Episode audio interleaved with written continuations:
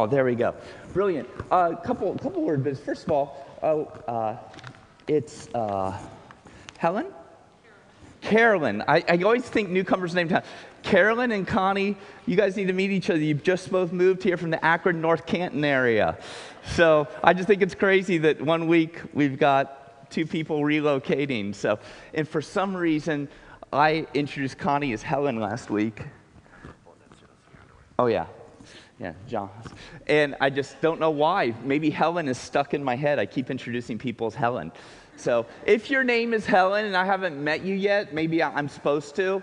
So I'll take that. Uh, secondly, I want to say uh, Daniel was mentioning uh, growing up in the church. I actually, um, you know, I, I, every about eight to 10 years have a crisis of faith. It's kind of deal. And my first real major crisis of faith, or what I would call kind of my spiritual puberty, it, which was kind of like, you know, if God, you know, all these things I've learned, all these arguments for why what I believe is true, uh, all this, you know, I binged the Bible through a few times, and, but at the end of the day, uh, you know, when on one day, one day, what happened to me was I found out that uh, I got, felt a kind of sense of betrayal by a couple of my best friends.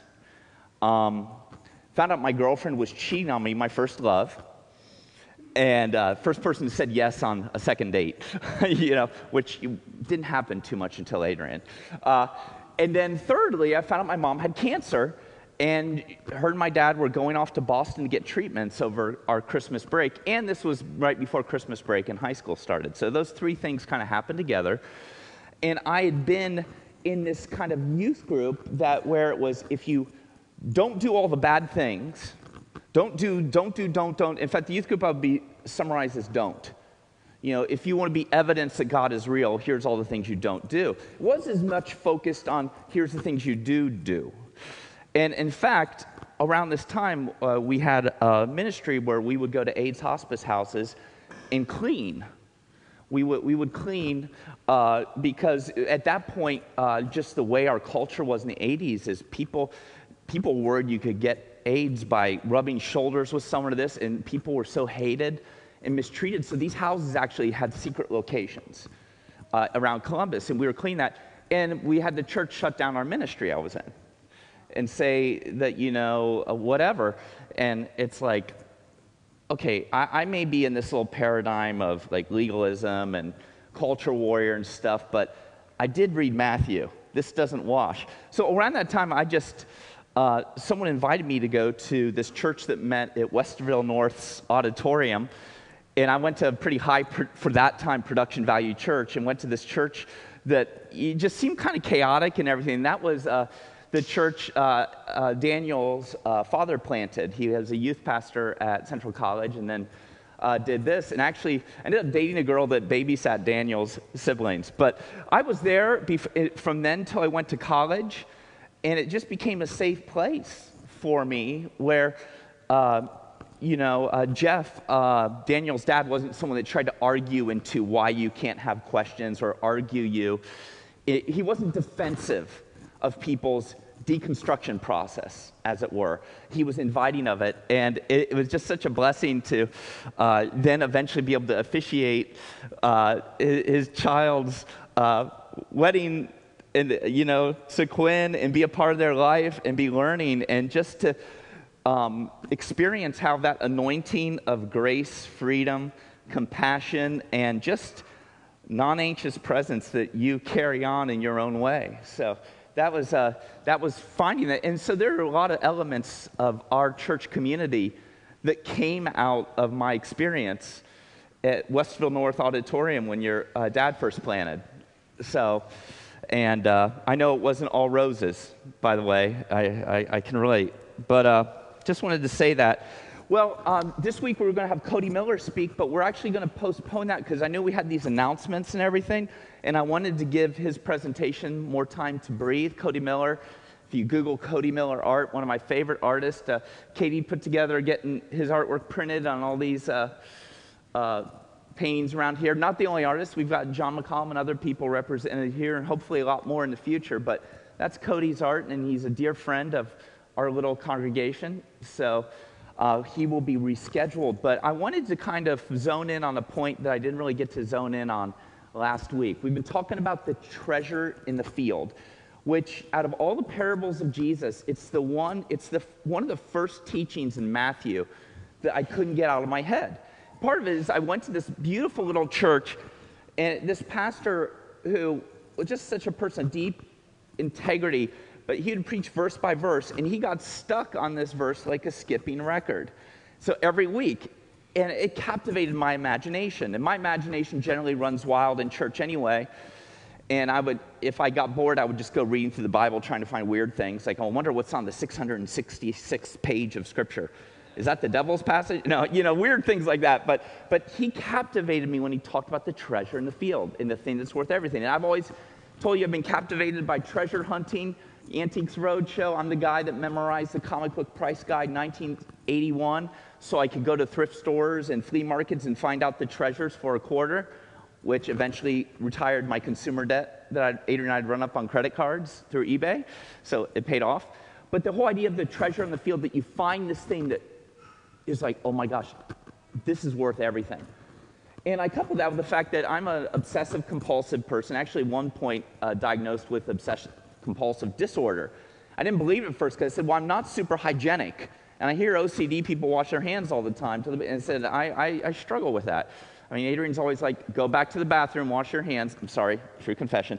But he says, no, those cycling negative thoughts and worries and fears always are grinding in the back of your head that you can't stop no matter how much prayer. Those might be a little bit OCD as well. So I found out I was down with OCD. But um, I've been playing with this idea of this obsession what is good obsession or what is good passion?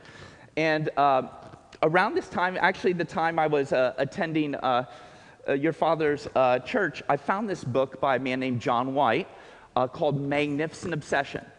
And it was a remix of an older book he had written. And he was very transparent about that. Some people just publish the same book over and over and don't tell you that it's the same book over and over to keep selling it. Like I think all the, Hal Lindsey's had like 40 books about when the rapture is going to happen. He just reskins it and gives, gave another conspiracy theory, and there you go. But in this fact, he changed his paradigm of thinking. The book used to be called The Cost of Commitment. The Cost of Commitment, and really kind of follow it. It was kind of like a simplified version of Dietrich Bonhoeffer's Cost of Discipleship. And he rewrote it, calling it Magnificent Obsession. And he'd written this out of, out, of uh, transitioning out of a point of leadership into this semi-retirement and when he discovered his the next thing god had for him he wrote this and he went through a time of kind of desolation and then as he was reading uh, the passage about the pearl of great price he says you know my whole life i focused on the cost of commitment but really it's a magnificent obsession it's a magnificent obsession. He found it really, it's not this don't, don't, don't. It's the look what God has for you. Um, what you don't see in this passage, very short, like three story, two or three stories in one little bit here. What you don't see is the person lamenting the fact he had to sell everything. Or the person says, Yeah, it's going to be a bummer, man. For this treasure, you're going to have to get rid of everything. You don't see any element of that. You see, you, have, you see this joy outpouring, like, Look at what I've found. Yet, a lot of times when we talk about following God, uh, we do talk about unless a seed falls on the ground and it dies, but we forget that that seed becomes a plant. That seed is the components of what becomes a plant. It isn't the seed dies in a fire, the seed becomes something bigger.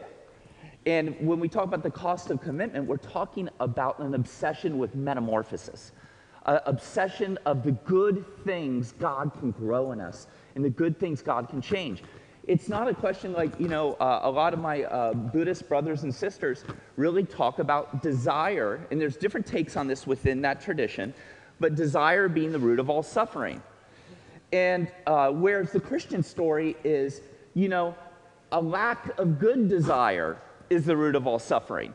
And instead of crowd, instead of just don't desire bad things, the idea is a good desire, like the parable of the mustard seed, will grow into a tree where all the birds of the field are welcomed to nest in its branches.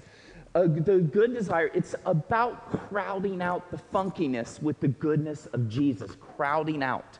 And what are we willing to move so we can receive this delivery that God has. Um, the passage, Matthew 13, uh, 44 to 46, Lord bless the reading of your word, says this. It said, The kingdom of heaven is like a treasure that someone discovered hidden in a field.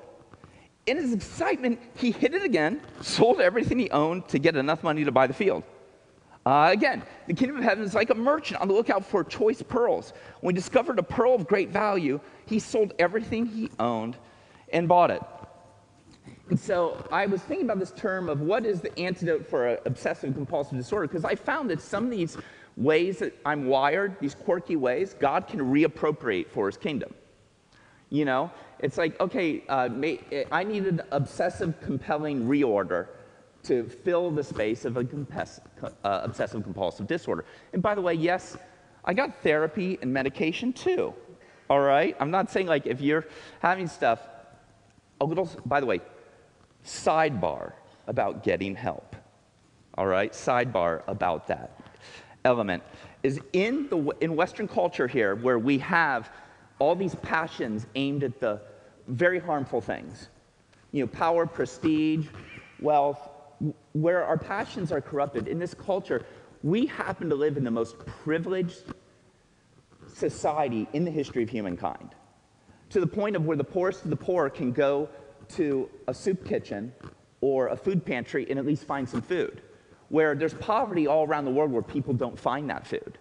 What I'm saying is, even to be poor means to have somewhat have access to food resources. So we live in the most privileged, secure time of humankind. At the same time, we also live under more fear than ever before. It's this weird uh, paradox. And, but what I would say is being in the Western culture, whereas, for instance, uh, in our churches along the Amazon, we don't have like horrible symptoms of autistic spectrum disorder because life isn't very overwhelming in agrarian community where everyone goes to bed at the same time, wakes up at the same time, and can't acquire too much and doesn't have, uh, don't have smartphones. I mean, it, there's not certain things that seem epidemic in our culture don't exist in more simple cultures. So I would say that, but we also have access to resource like never before. So I think probably everyone in our culture, in our time, which I can speak of, probably struggles with a level of mental illness due to the societal toxicity we live in. But we also live in a time where people, where I think everyone to some degree or another, so if I confess, like, you know, I suffer from uh, chronic depression and mental illness, just so you know, I don't think I'm being super transparent. I think you all have issues. and if you don't, it just means that um, we have a different belief about where you're at. I, I, I, so, so I think in our culture and our time, like the necessity of restricting your life to make room to receive help, help from therapy, help from authentically being in community with other people that believe in healing and will pray for you, uh, uh, making space in your life for God to inhabit. And what we do to make space in our life is we declutter. And this, compared to this treasure and compared to this pearl, everything else is clutter. And when you move the clutter out, you make space for the Lord to inhabit. And by the way, we, it, that's, not turn, that's not like if I do this, this, and this, God's going to be happy with me. There, it's not a quid pro quo at all. It's all like if you want to have someone over for dinner, you probably need to put a leaf in the table, cook some more food, and put another seat at the table. When we declutter, when we, when we take our false treasures and exchange them for the real treasure, it's a matter of making room. God coming over to have breakfast with you is just grace. It is all grace. This whole like obsessive, like this idea of looking at faith instead of this epic story looking at as an algebraic equation, we think, well, that means we're doing something, so it's not grace. I said, no, dude, if you approach your marriage like that, you're screwed. you know, it's like if, I, if everything's transactional in a marriage, you're going to have a bad marriage. But if you're both, if you're in a marriage where you're both constantly making space for the other, you'll have a brilliant marriage. So it's not this quid pro quo, it's making room, making space. So I cannot separate this passage about treasure without the idea of making space. And the thing is, wealth in our culture, uh, we have many kinds of wealth. Many cultures do not have this uh, two word thing that we talk about spare time. Do you know spare time doesn't exist everywhere in the world? I mean, people like work and then they eat and sleep. And this idea of like all this disposable time in, in subsistence cultures doesn't really exist. Now, we have time of rest, obviously. But this idea like you need to spend that time resting. You need to spend that time even farming all day, connecting with your family. That's not spare time. That's making space. And, but in our culture, we have spare time. We get more clutter that can come in that keeps us from the treasured life. And uh, I wanted to just talk a little bit about kind of some of the things I had to give up because I think this might uh, fall in with you guys.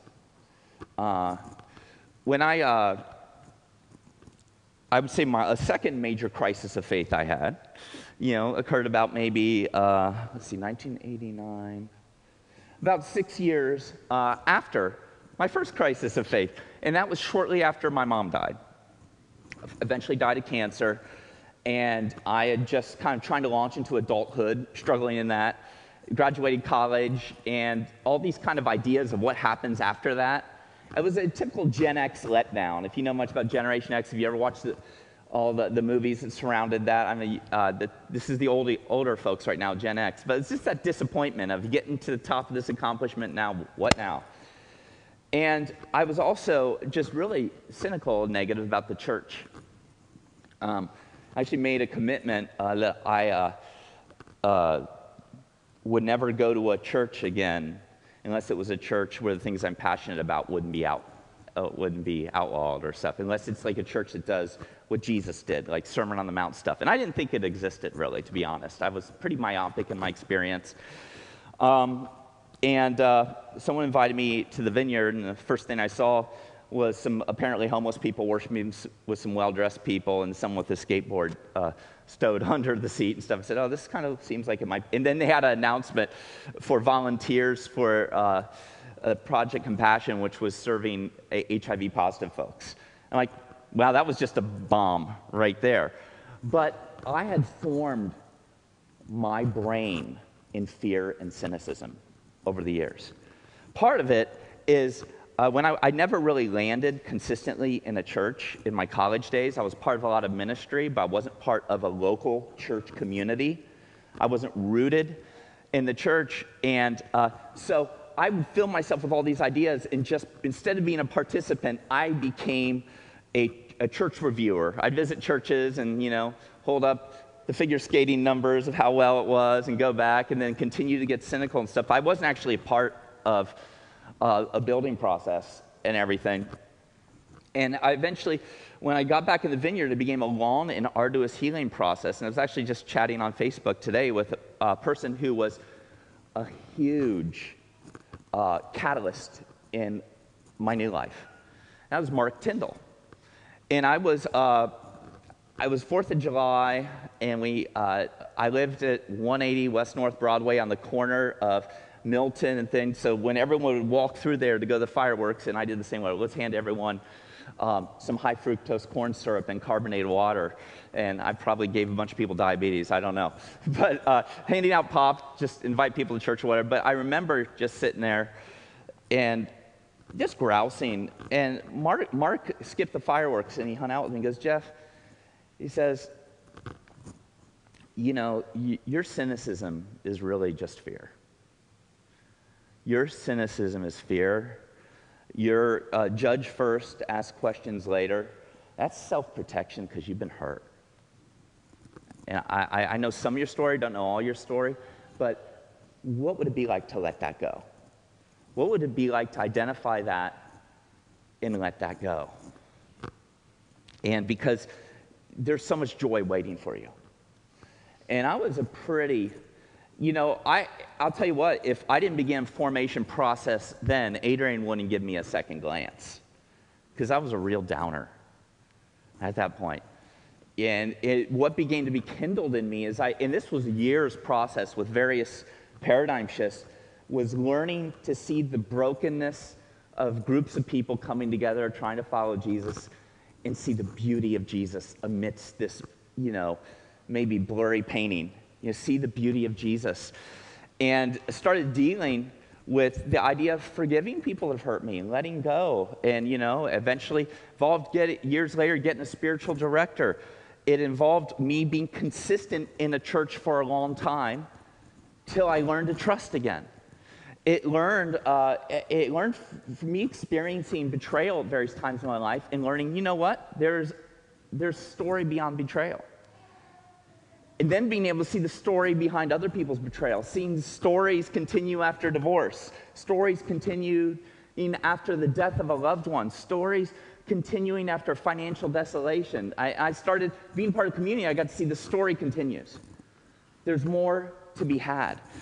And, uh, what I had to do for me was lay down self protection and realize that it, the, it, cynicism was really the fruit of something deeper, and that's self protection. And self protection, when you make vows like, I'm never going to let someone do that again, I'm, uh, generally, here's a way to find out a vow. Vow is when you have, I'm never gonna preface something, I'm never gonna let. And uh, not always, but 90% of I'm never gonna are probably vows. Vow is a pagan prayer to self. Vow saying, because if you exegete that statement or you do an amplified version, is I, with all the power that resides in me, are gonna guarantee that I'm not gonna suffer in this or that way. And really, you're just kind of saying a prayer to yourself versus God, you know, you know where I'm vulnerable, you know where I hurt. Please be my healer, be my strength, be my shield. You know, help me not to be tempted by the bad things that happen, but actually lead me into your kingdom. Lead me into your kingdom. And uh, what I found at every point of big turning point in my life is for me realizing where self protection has been keeping me from the fullness of Jesus. Not only receiving from Jesus, but it blocks you up. Because it's hard to be Jesus to people that sub, uh, it's hard to be Jesus to people when at the core you fear people. It's hard to be Jesus to people when the core you fear them. And I mean any people. Any people. Like the one thing I love about uh, Jesus and disciples is they demonstrated, you know, they obviously didn't fear the powerless, but they didn't fear the powerful either. They obviously didn't fear the powerless, but they didn't fear powerful either. They spoke truth. And uh, that's the opposite of status seeking, but it's also the opposite of self protection. You know, I would say almost everything we pursue that takes us away from Jesus is an effort to protect ourselves from pain. You know, the pursuit of wealth is wealth brings safety. So let me ask do you see a level of fearlessness and joy and levity in the wealthiest people in the world? I mean, uh, I don't know. I, I, see a lot of grumpy people that ha- are in the 1%. We see them in the news. Apparently, that didn't work for the soul thrivation. It didn't work. So maybe we, but uh, there's a lot of people who self protect through trying to be the smartest person in the room, through knowledge. Has anyone ever met a miserable academic at OSU? anyone? Has anyone ever been a miserable academic? No, you are one of the most joyful academics. But uh, it's weird. I know people who are the most highly regarded, and I listen to their lectures on YouTube or TED Talks, and I'm saying, but there's still a sense of joylessness. Not because uh, uh, wealth cannot be used helpfully, not because uh, academic accomplishments aren't awesome, but because if it's a method of protecting yourself, you need to declutter to make room for the treasure of God's healing. But there's a humiliation in treasure seeking. There's humiliation in treasure seeking. Selling everything you got, you know, this uh, pearl merchant, I don't know if he had an estate sale or what he did, a tag sale to get rid of everything as quick as possible. The process of surrender often is it exposes you.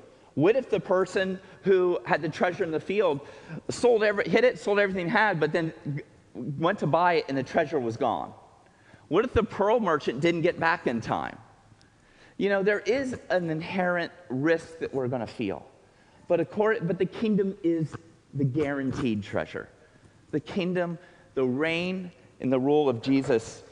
And I've had to, and Adrian and I have, I would say, 10 years into planning the church, you know, stress uh, and stuff from our first formation. Can I say what the first formation is?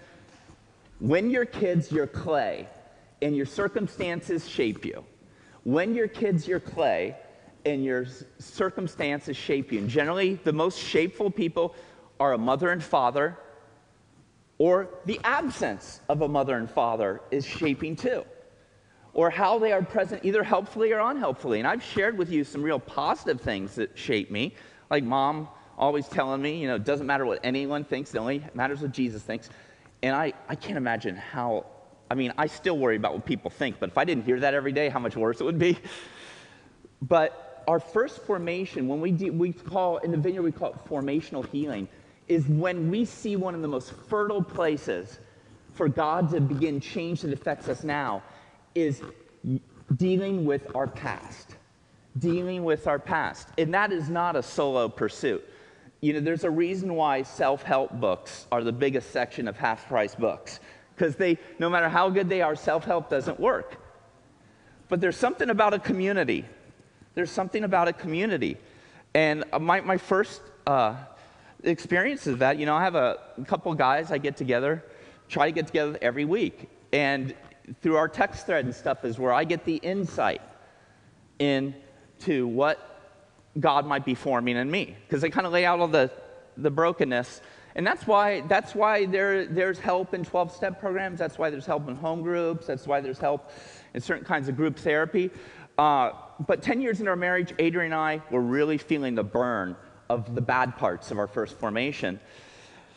And uh, it was then uh, through uh, our friend, friend, Sheila praying with us, and also through uh, uh, one of my uh, mentors giving me this book, Generation to Generation, which it wasn't even a Christian book, but it just dealt with all what, and actually dealt with a lot of what Scripture says about first formation.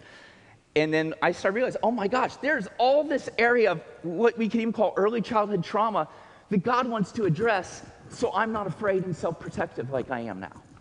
There's all this area, there's all this defensiveness that shows up in my marriage, or in, in me, or in Adrian. This defensiveness because we were afraid, because we didn't have certain core needs or longings met, or pain. And what I found out is none of this could I have processed on my own.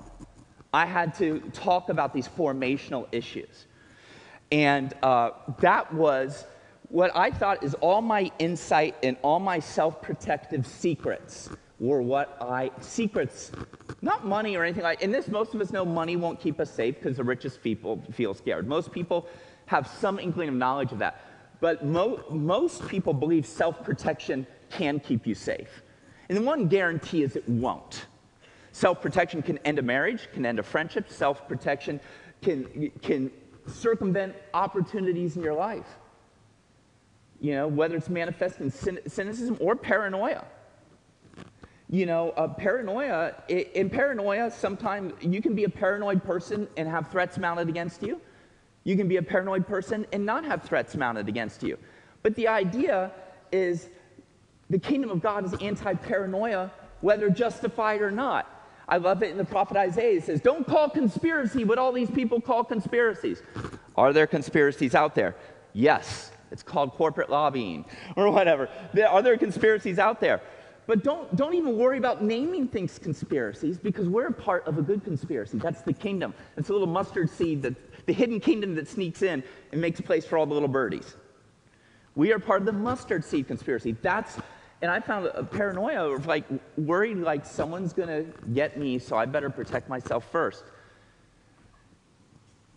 Stop me from being authentic, dealing with my early childhood stuff, and would have ended up in the dissolution of my marriage and every good thing that's ever happened to me. You know, uh, fear is contagious. It's like I'm so glad I was able to process these fears with my kids when they were short and little. You know, the point where now they're probably one of the most uh, uh, consistent truth tellers in my life if I'm living out of fear and self protection. You know, my kids call it out and they don't generally sugarcoat it. And uh, I'm glad that they got to at least see this process so they're doing better. They're in a better place than I am. But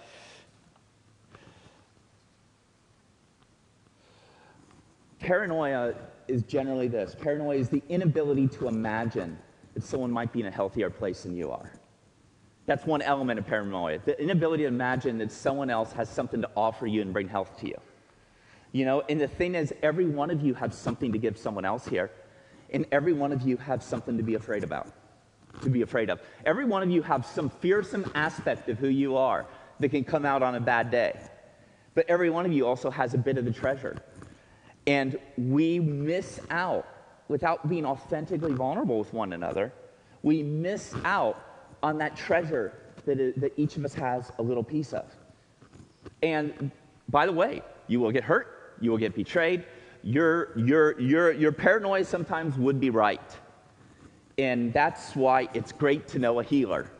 You know, no one buys a car thinking it's never going to need new tires or oil change right? You, if you waited to buy a car that never needed oil change, or if an electric car ever needed tires, you would never get a car. But you get a car and you perform routine maintenance on that car so you can go places. Routine maintenance enables you to go places. And our routine maintenance is the bread and the cup that we're going to celebrate. Because in the Eucharist, we're going to celebrate today the bread and the cup is where we align ourselves for the Savior who was vulnerable to the worst that humankind had to offer, who suffered, was crucified, and died, who didn't try to have a culture warfare against they, those they were opposed to, but rather said, Into your hands I commend my spirit. Our model, and then resurrection. Our model is vulnerability and resurrection when the hits come, the resurrection life. Um, I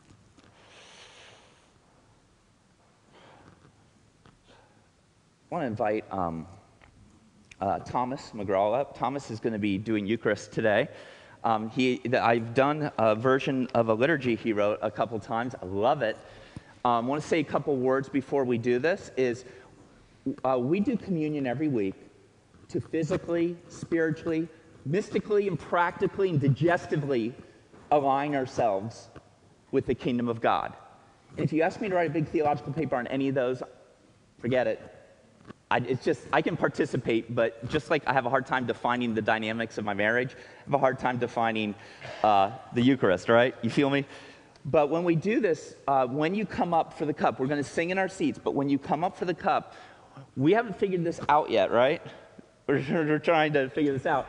Is how do we incorporate praying for one another in our liturgy better? Because a lot of times what happens when we run out of time are praying for each other, which is like, along with the Eucharist, is like the apex of our worship together, doesn't happen. And here's the great thing about praying for uh, everyone is everyone who's praying realizes, despite everything, I have something to give. And everyone who's getting prayed for, uh, despite everything, I have something I can receive from another human being and from Jesus. There is this dynamic of vulnerability, both to pray for and be prayed for. There's a vulnerability and all all healing begins with vulnerability. So I want to ask uh, those, uh, our prayer team, to make it up before Eucharist, uh, before we celebrate communion. I want to bring communion to you while people are coming up. We've got three stations, so we'll just go to two. So if you can get there in advance, and um, while you're coming up for communion, just uh, if anyone has any a specific, like maybe thinks they have a prophetic word or a prophetic prayer point, you know, just uh, run it by me and, and share it, or if I have anything to share. And that might specifically orient you towards something uh, to receive prayer. But the hardest thing about receiving prayer is getting out of your seat. And boy, we made it easy for you. You get out of your seat to do communion, you've got your 90% there. A lot of you are in a scary trans- time of transition right now. Uh, bring Jesus into your fears. Bless you. So, as we turn to Eucharist, to the Lord's Supper, we do share in this meal every week participating in the meal that Jesus shared with his disciples. So I invite you, imaginatively place yourself there at that table. See the group of people here in this room that God is forming together, and all of the people in the church across time and throughout the world that Jesus is gathering. We're here at this table because Jesus extends to us an invitation. Strangers and friends, believers and doubters, the certain and the curious. It's always a mixed company that Jesus gathers and invites to his table, where in bread and cup we who are different are united together as one body. Come not because you understand, but because you are understood. Come not because of how you feel, but because God has food for you. And come not because you feel deserving, but because Jesus invites you and welcomes you just as you are. So, Scripture invites us to examine ourselves before coming to the table. And as we, does the worship team need to come up, Jeff? Yeah. Yeah, the worship team should come up because we're going to sing the confession song together.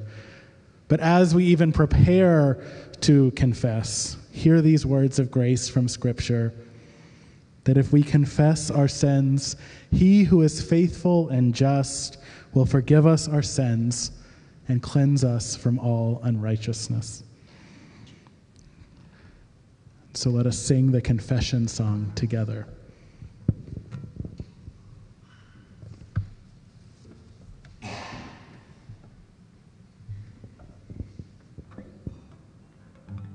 And so the Lord Jesus, on the night he was betrayed, he took a loaf of bread, and when he'd given thanks, he broke it. And he said, This is my body that is broken for you. Do this in remembrance of me. And in the same way, after supper, he took the cup, and he said, This cup is the new covenant of my blood, which is poured out for you and for many for the forgiveness of sins. As often as you eat this bread and drink this cup, you do proclaim the Lord's death and resurrection until he comes again. So now let us pray. Lord, send now your Spirit among us. Come with your presence in this bread and in this cup, that as we come forward and give you our lives, let us taste and see your goodness, be united in your love, and become one body, your hands and feet in the world. Amen. And so I invite you to come forward and share together. Here at CV, we have an open table. So we enjoy by dipping the piece of bread into the juice. And so please come and eat.